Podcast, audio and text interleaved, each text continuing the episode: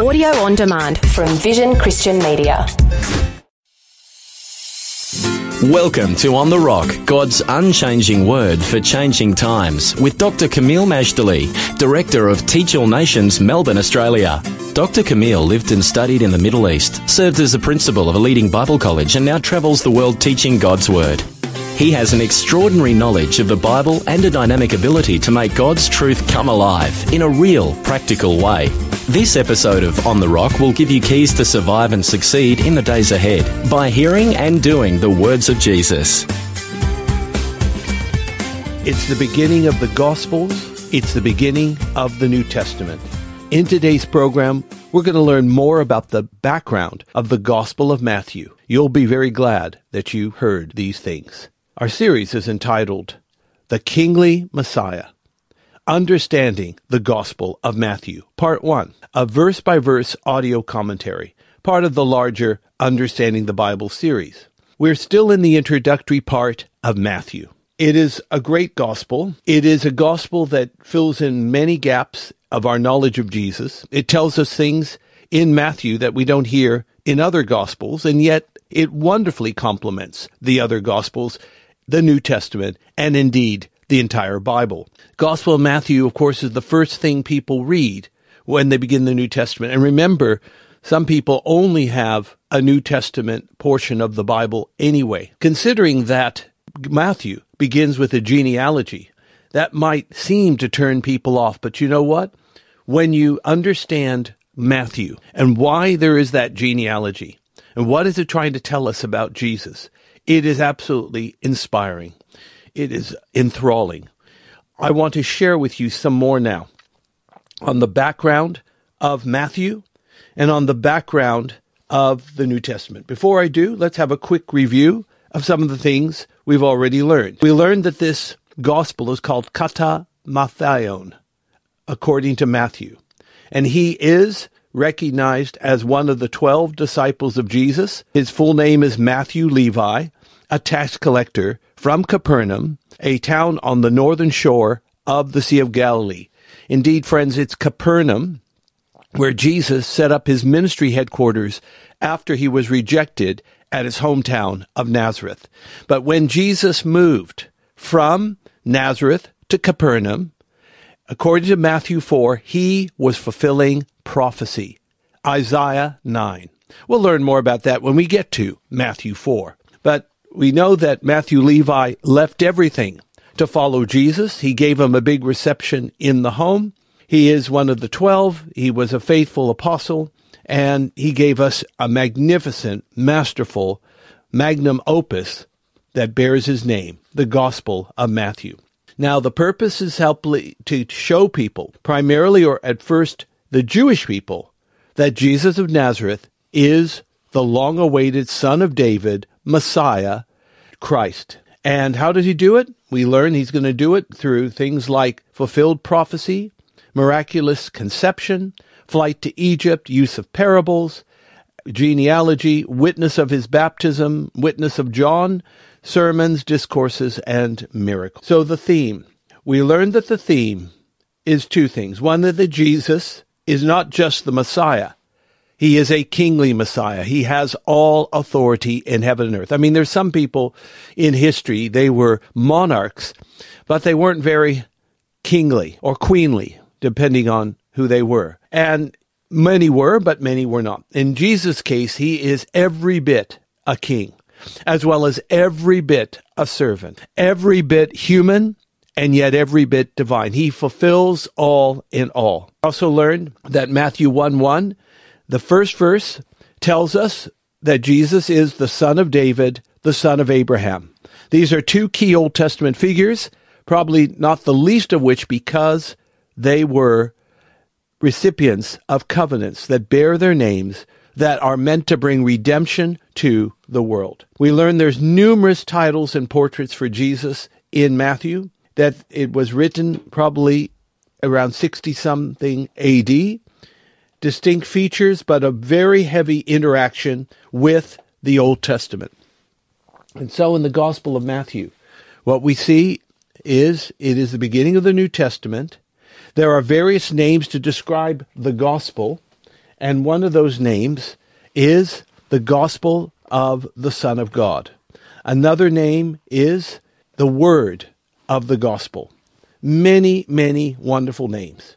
But very shortly, I want to share with you the Hebrew background of the New Testament.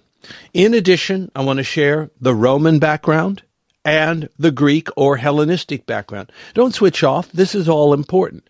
If you want to get the most out of your Bible reading, get some background and see it for yourself. It will open things to you wondrously from God's Word.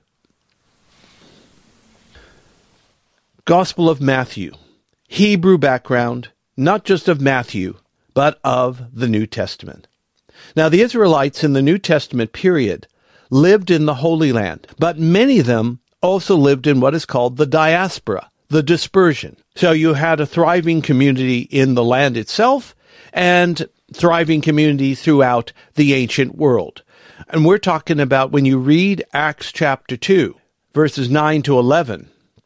It's very interesting. It talks about where these Jewish people that came for the Feast of Pentecost were derived. They came from Iran area or Persia. They came from Libya and Cyrene and Egypt. And of course, they came from Asia Minor and they came from Europe itself. That's the ancient world as per the New Testament. So these are diaspora centers as well as those Jews living in Israel itself. Now, when they lived in Israel, in the time of Jesus, which is the first century AD, they were under Roman occupation, but they had some degree of religious and political autonomy. Some degree. That's where the puppet Herodian regime, starting with Herod the Great and his sons, grandson, and even great grandson, come into the picture. Briefly mentioned in the Bible, but they are the backdrop of the New Testament. Now, 400 years had transpired from the time the Old Testament was finished. That's the prophecy of Malachi, last book of the Old Testament, to the Gospel of Matthew. 400 years between Malachi and Matthew. And they often call this the silent years because, well, there was no known prophetic activity. Basically, this is how it works 400 years in between the time that the Persians ruled in the Old Testament end and the Roman rule at the beginning of the New Testament, there were two other major rulers. There were the Greeks or the Hellenistic rulers, and then there were the local Jewish rulers called the Hasmoneans. Let me give a little background. I think it's fascinating. I, I will trust I can make it fascinating for you as well. After Alexander the Great captured the Holy Land in the fourth century BC. A young guy with a big vision, basically Alexander from Macedonia, northern Greece, had a vision of conquering the Persian Empire, which he did, and the Persian Empire was large. I mean, 120 satraps from India all the way to Ethiopia. And that's what he did. He basically conquered the Persian Empire. But he didn't want to stop there. He wanted the known world, at least the Persian Empire, to think, act, and speak Greek. He believed that would bring civilization, it would bring progress, it would bring secular blessing. Turning the world into Greek thinking, philosophy, and culture is called Hellenization. Uh, and if you are very Hellenistic, that's uh, the adjective that's used. This process sought to cause all people in the empire to act in a Hellenistic or Greek way. The land of Israel came under Greek rule, first of all, after the death of Alexander by the Ptolemy regime in Egypt. I believe that's where Cleopatra came from. And then passed on to the Greek rulers of Syria, Antioch, Syria to be exact, called the Seleucids. During this period, the Hebrew Bible was translated, and I'm talking about the Old Testament, from Hebrew to Greek around the year 285 BC. This translation is called the Septuagint, the LXX, which made the Word of God accessible to the whole civilized world. This is a revolution, friends, because until that date, in the third century BC. The Word of God was only accessible to those that knew Hebrew. That's limited to the Jewish people and perhaps some of their neighbors and those that uh, spoke Aramaic might have understood. I'm not sure, but it was limited. Now that the Bible was in the international language of the day, Greek, it could be accessed by anybody. Well, after the abusive rule of Antiochus IV, who was also surnamed Epiphanes. Antiochus IV did something very horrible. He was the Seleucid Syrian from Antioch. He desecrated the Jerusalem temple. He offered swine on the high altar. He banned circumcision and I think even Sabbath keeping. And this was in the year 168 BC, around 200 years before the ministry of Jesus. An important point to make. Because of Antiochus's provocative and sacri- sacrilegious movement, a Jewish guerrilla movement called the Maccabees under Judas Maccabeus rose up, chased the Greeks out of Jerusalem, cleansed the temple, and the Greeks even left Israel, and they set up an autonomous Jewish regime or Israelite regime called the Hasmoneans. And they ruled for approximately a hundred years. The Hasmonean leader was both king and high priest. The situation lasted until the Romans came in 63 BC. Now, recently I heard a scholar say that when the Romans came in, they didn't immediately get rid of the Hasmoneans. They basically let them stay in power for a time, but they were in charge until Herod came. So from 63 BC, when Pompey came to Jerusalem to 37 BC, when Herod the Great took the throne of Israel, there probably still was Hasmonean rule. I didn't know that, but you learn something new each day. All right, the Romans then appointed Herod king of the Jews, sent him back to rule his people by force.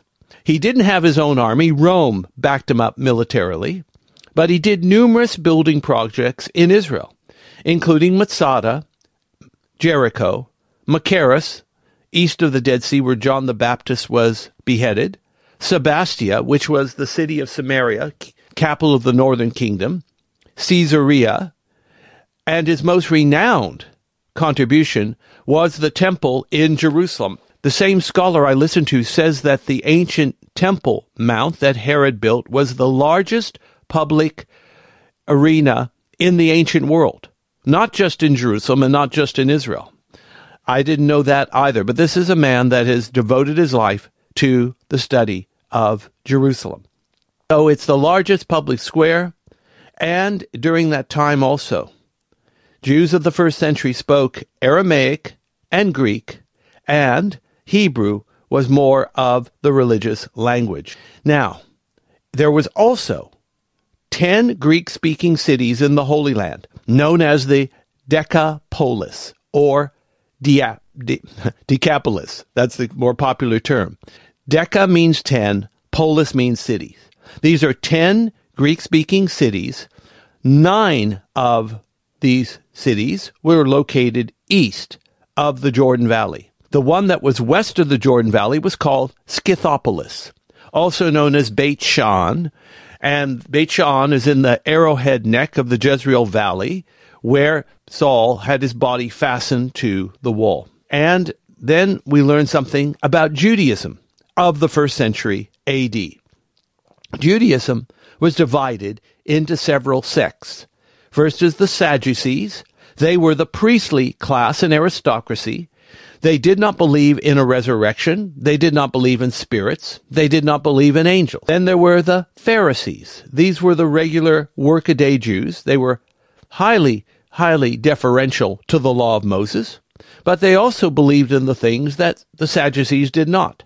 They believed in angels, spirits, and they believed in the resurrection. The sect of the Pharisees survived the disaster and destruction of Jerusalem in AD 70 and they reconstituted Jewish life at a place called Yavne, just west of Jerusalem. So they met in Yavne around AD 80, and they basically formatted Judaism without a nation state, without a temple, without the normal priestly class with, like the Levites, certainly without a king, no temple, of course, and that's what evolved into what we now know as rabbinic Judaism of our day. There were the Essenes, an ascetic group of Jews that probably lived in the Dead Sea region, spawning and spurning, I should say, actually. They spawned the Dead Sea Scrolls, but they spurned the Jerusalem elite, who they considered corrupt. And we're talking about the high priests, the Sadducees, and so on. Then there were the Zealots. These were militant Jews who chafed at the Roman occupation.